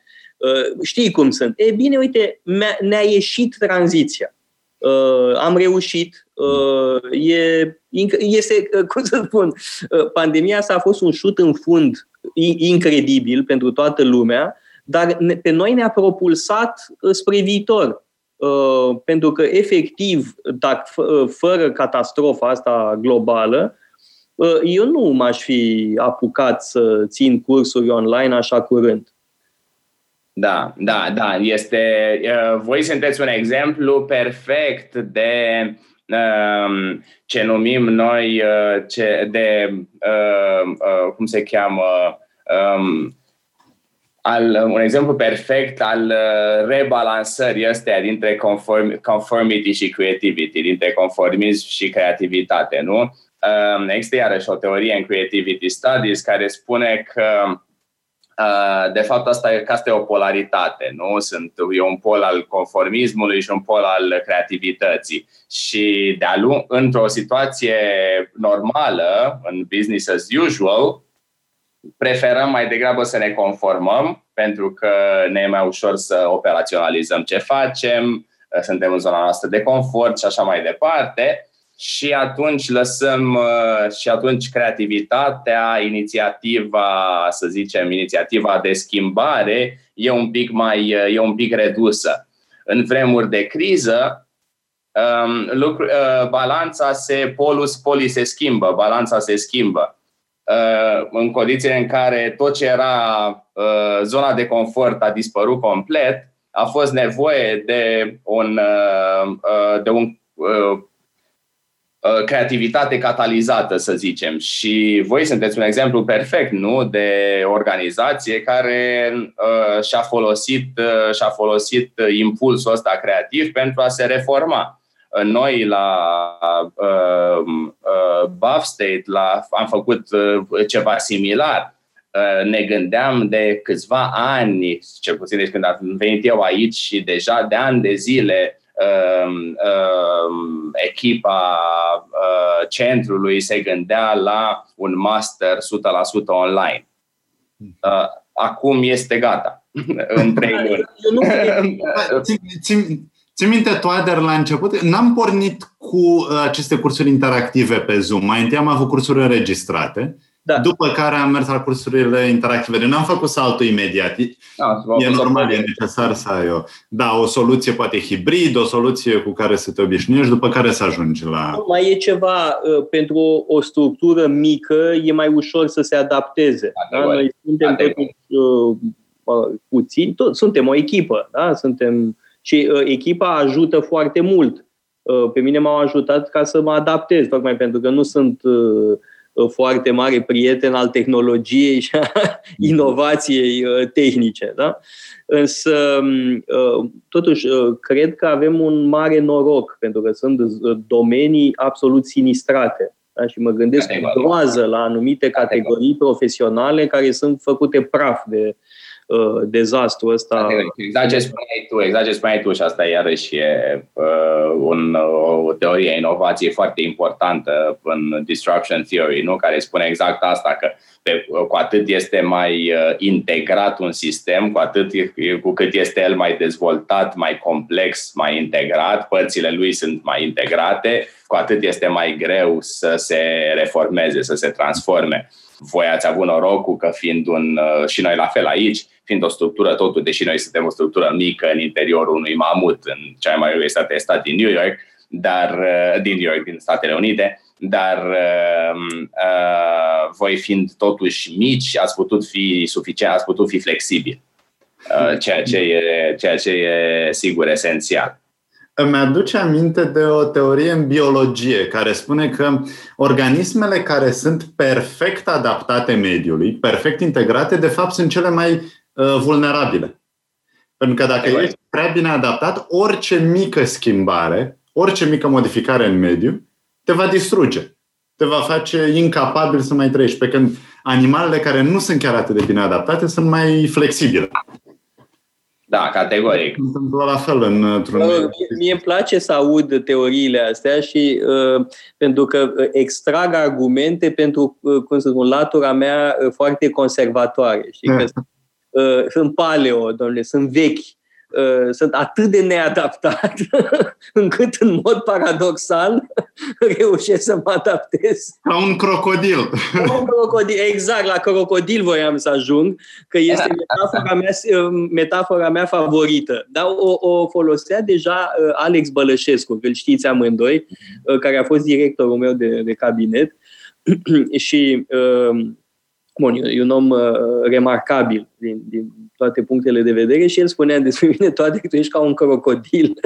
Crocodilul nu s-a schimbat de milioane de ani și tocmai de aia este atât Dar totuși își găsește locul în, în, în societate. Da, mă bucur, Răzvan, că, că amintești de legătura asta cu biologia, pentru că e Uh, interesul nostru cel mai recent. Deci chiar acum am uh, uh, trimis un proposal, o propunere pentru o lucrare de perspectivă, pentru un text de perspectivă într-un jurnal academic foarte important, Journal for Product Innovation Management, cu o, te- cu o teorie exact uh, uh, foarte apropiată de ce spui tu, o teorie evoluționară, um, a, evolutivă, evoluționară, a, asupra creativității designului și brandului și ce arătăm este, adică ce am descoperit uh, în ultimul an de zile, este că uh, astea trei concepte există de fapt natural în biologie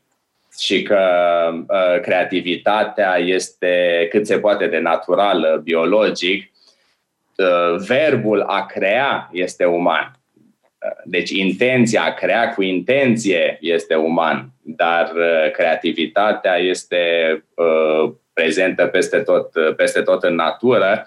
Designul la fel, designul este chiar iarăși un profesor român, Adrian Bejan, un profesor de fizică absolut formidabil, Ehm, are teoria asta că designul este tot așa natural și designul este de fapt uh, constructul care ehm, asigură, care asigură fluxul, nu? care și putem să ne gândim la flux ca la uh, creativitate. Și după aceea, sigur, ca să îmi închei suita, um, în, tot în biologie, organismele sunt uh, uh, într-o continuă căutare de identitate. Deci uh, sunt într-o continuă Uh, balanță între autonomie și apartenență, ceea ce iarăși sună foarte mult a brand.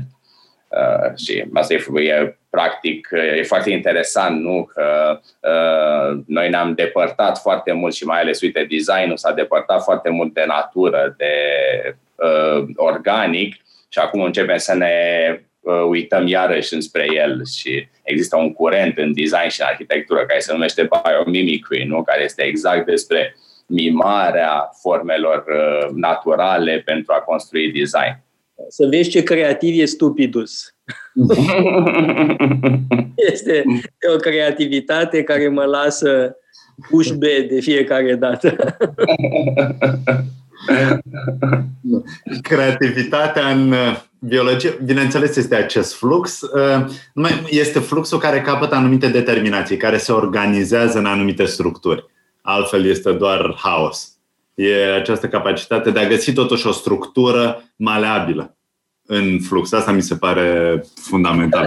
puțin suntem în plin în teza lui Bergson cu l'evolution creatrice, evoluția creatoare. Dar noi, de fapt, ce spunem acum de câteva minute, ă, nu, e practic ă, deja în Bergson, în această carte ă, esențială a lui Bergson. Îmi pare rău că în cursul lui Răzvan Ioan a început deja despre Schopenhauer și Bergson, dar Bergson cred că în contextul ăsta e o referință foarte importantă, da? evoluția creatoare. Uh-huh. Și Bun, uh, noțiunea asta am mai putea vorbi uh, ore întregi, dar în curând va trebui să încheiem, pentru că e foarte relevantă pentru uh, teoria economică. Da? Mă gândesc de pildă la Schumpeter, da? care este exact, asta vreau să spun și eu. Exact. Planul distrugerii creatoare, da? creative destruction, și pe asta se bazează și teoria lui privind capitalismul da? și antreprenoriatul.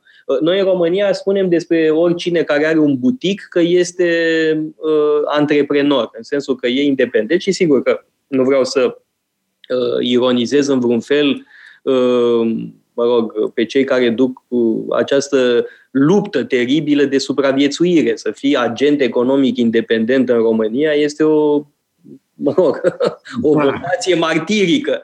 Uh, însă uh, antreprenorul în adevăratul sens al cuvântului, în sensul șupeterian al cuvântului, este un inovator. Da? E cel care face uh, distrugere Cu siguranță. E și șumbă de folosește interșanjabil, inovator și, inovator și antreprenor și ex, el leagă explicit uh, uh, teoria evoluției economice de uh, uh, Darwin și de teoriile evoluției uh, uh, naturale. Uh, mai avem doar două minute și v-aș ruga să, uh, aveți, să trageți concluzii. Da. În primul rând, eu vreau să-i mulțumesc foarte mult lumea tăi pentru că a acceptat uh, să se scoale așa de vreme. Da. că s-a martirizat pentru metope. uh, foarte interesant uh, ce ne-ai spus despre creativitate, despre imaginație și despre uh, cât de prezent este acest fenomen fără să ne dăm seama și cât de atenți ar trebui să fim în consecință la a-l cultiva. Da, cu, mare, uh, cu, cu mare drag mulțumesc și eu pentru invitație. Cel mai greu a fost exact să mă trezesc la 5 dimineața. Um, uh, ce vreau să spun așa în încheiere și că ce mă interesează, mă interesează foarte mult și cred că se leagă foarte mult de uh, ce faceți voi și de uh, pasiunea. Cred că avem o pasiune comună aici pentru educație. Uh, cred foarte mult în uh, um, răspândirea uh, acestor metode și metodologii în educație și nu neapărat în educația înaltă și în, în higher education, cum numim în, uh, în Statele Unite, ci și în cea primară, în, uh, pornind, de la, pornind de, la, de la cele mai mici clase și sunt exemple în, uh, tu știu toate că ești foarte apropiat de Danemarca, nu? În Danemarca e un foarte bun exemplu de sistem educațional public care uh, folosește și am o legătură foarte strânsă cu, cu cei de acolo, uh, care folosește metodele despre care vorbim uh, ca în programa școlară, adică sunt folosite pur și simplu la nivel de, în structura publică de, de învățământ. Uh, vreau eu să cred cu, vreau să cred cu, cu rezultate foarte, foarte bune. Deci, na, în, ce vreau să cred e că, ce spuneai tu, Răzvan, demistificarea asta a creativității se va întâmpla și la nivel instituțional într-un viitor apropiat și la noi. Vă mulțumesc amândurora foarte mult uh, pentru discuția pe care uh, o încheiem acum. Uh, mulțumesc, evident, uh, ascultătorilor noștri pentru atenție. Uh, vă urez uh, o săptămână cât mai bună și să ne auzim cu bine săptămâna viitoare, tot așa, marți la ora 1 la Metope. Metope Emisiune realizată prin amabilitatea Fundației Casa Paleologu.